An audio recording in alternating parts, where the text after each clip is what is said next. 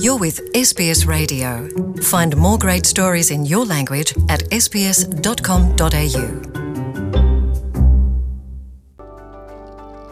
Anda bersama Radio S B S program Bahasa Indonesia. Untuk dengar ulang audio podcast, Anda dapat kunjungi situs kami di double-u double-u double-u dot s b s dot com dot a u garis miring Indonesian.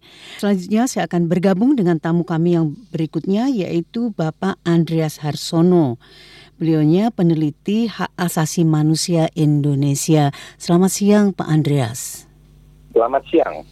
Bapak, terima kasih dan selamat jumpa kembali. Jadi dalam waktu yang sangat sempit ini, Bapak, saya akan mohon Bapak untuk membahas atau menanggapi tentang rencana Brunei yang akan menerapkan hukum rajam itu, Bapak, terutamanya kepada kelompok kelompok G, dan juga hukuman kisas seperti pemotongan tangan dan sebagainya itu. Nah, dalam hal ini saya akan kaitkan dengan ASEAN, Bapak. Rupanya ASEAN tidak ada suaranya sama sekali sampai dengan saat ini, Bapak. Saya kira akan bersuara, cuman sekarang kita belum tahu ya, karena banyak negara-negara ASEAN ini sedang punya pemilihan umum. Thailand baru saja selesai, Indonesia minggu depan, Filipina ada by election, kemudian Malaysia juga masih baru selesai setahun dari Mahathir Muhammad. Tetapi kalau persoalan jadi serius, jadi perhatian dunia, saya kira negara-negara ASEAN juga akan bersuara. Persoalannya selain ada masalah hukum di Brunei ini melanggar berbagai macam perjanjian internasional, dia juga akan menyebabkan destabilisasi buat ASEAN, ya, karena sebagian orang Brunei termasuk sultannya kan memakai apa yang mereka katakan sebagai syariat Islam, tetapi mereka hanya memakai satu sisi dari atau satu perdebatan dari sekian waktu yang lalu, sekian abad yang lalu buat mereka pakai hari ini.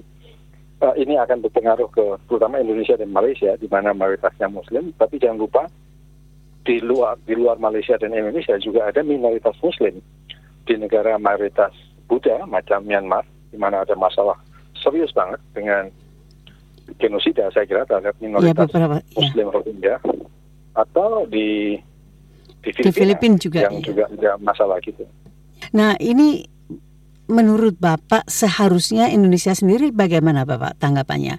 Nah, pemilu kan tidak akan lama lagi, dan ya pemilu itu kan satu hal, itu pemerintah mungkin mempunyai pertimbangan lain, tapi sebagai penggiat hak asasi manusia itu bagaimana, Bapak? Bagaimana Indonesia seharusnya menyikapi ini? Oh ya, seharusnya pemerintah Indonesia dengan diplomatis, yang mungkin juga dalam diplomasi tertutup, mengatakan bahwa sebaiknya ditinjau ulang hukum pidana di Brunei itu. Kenapa? Karena dia melanggar begitu banyak perjanjian internasional, dia melanggar begitu banyak konvensi P B B. Uh, ini akan membawa dampak kepada Brunei. Uh, dampak yang jelas nanti dikecam. Yang berikutnya adalah ekonomi. Ekonomi Brunei pelan-pelan akan turun itu. sepuluh tahun lagi, dua puluh tahun lagi akan berat itu. Dan tentu dampak yang lain adalah destabilisasi buat ASEAN. Nanti orang-orang yang berargumentasi dengan agama, dengan seenak udilnya sendiri ini akan mendapat angin gitu, tanpa melihat berbagai macam perdebatan di dalam agama mereka sendiri tentang tentang hukum-hukum pidana gitu. Jadi ASEAN pasti harus harus ngomong, Indonesia harus ngomong, nggak bisa diam saja. Dan saya duga diam-diam mereka sudah mulai bicara. Bapak, memang dari pihak Malaysia, saya lupa namanya itu, Bapak, itu sudah mengatakan bahwa sampai dengan saat ini memang seharusnya dari ASEAN itu menerapkan atau memegang teguh itu prinsip tidak ikut campur, itu katanya begitu. Ya, prinsip itu kan ya hanya di atas kertas kan, di dalam kenyataan kita bisa selalu ngomong, ya, Rohingya kita juga ngomong, persoalan di Kamboja dulu juga Indonesia yang bahkan menjadi co-sponsor dari uh, Paris Agreement bersama dengan Perancis, uh, Mindanao kita juga coba bantu. Jadi prinsip tidak campur urusan dalam negeri negara lain itu ya di atas kertas ada, tetapi dalam praktek ya macam-macam lah variasinya. Tadi menarik sekali Bapak menyebutkan bahwa jika Brunei bersikeras, itu salah satu di antaranya nanti dampaknya juga akan masuk ke ekonomi. Nah, selain masalah ekonomi, kira-kira Dampak apa lagi Bapak kalau kita lihat dari hubungan diplomasi antar negara itu yang akan secara, dapat terjadi? Secara umum dari sejarah kita belajar uh, daerah-daerah atau negara-negara yang menerapkan hukum agama dengan konservatif ya, itu kan hukum agama itu tidak, tidak, tidak bisa diverifikasi kan kebenarannya itu, karena kita nggak bisa membuktikannya secara ilmiah. Nah karena nggak jadi ilmiah sering itu dipakai buat berbagai macam argumentasi. Dia akan mempengaruhi pada perkembangan ilmu pengetahuan. Dia akan berpengaruh pada pendidikan. Berarti sumber daya manusia akan berpengaruh. Dia akan berpengaruh pada hubungan dengan negara-negara lain, dengan perusahaan-perusahaan lain. Ekonomi akan terpengaruh juga. Nah kalau ekonomi terpengaruh, akhirnya pertumbuhan ekonomi akan melambat. Apalagi kelak kalau minyaknya sudah habis, tambah susah itu Brunei. Nah kalau sudah jadi uh, miskin, miskinnya nggak cepat ya, bisa sampai lima puluh tahun dari sekarang. Nah itu jadi masalah ntar. Kayak banyak negara-negara miskin yang akhirnya berantem semua, mau lari dari negaranya, negara yang kaya juga malas untuk terima. Ya di Australia sekarang kan mereka malas untuk menerima pengungsi.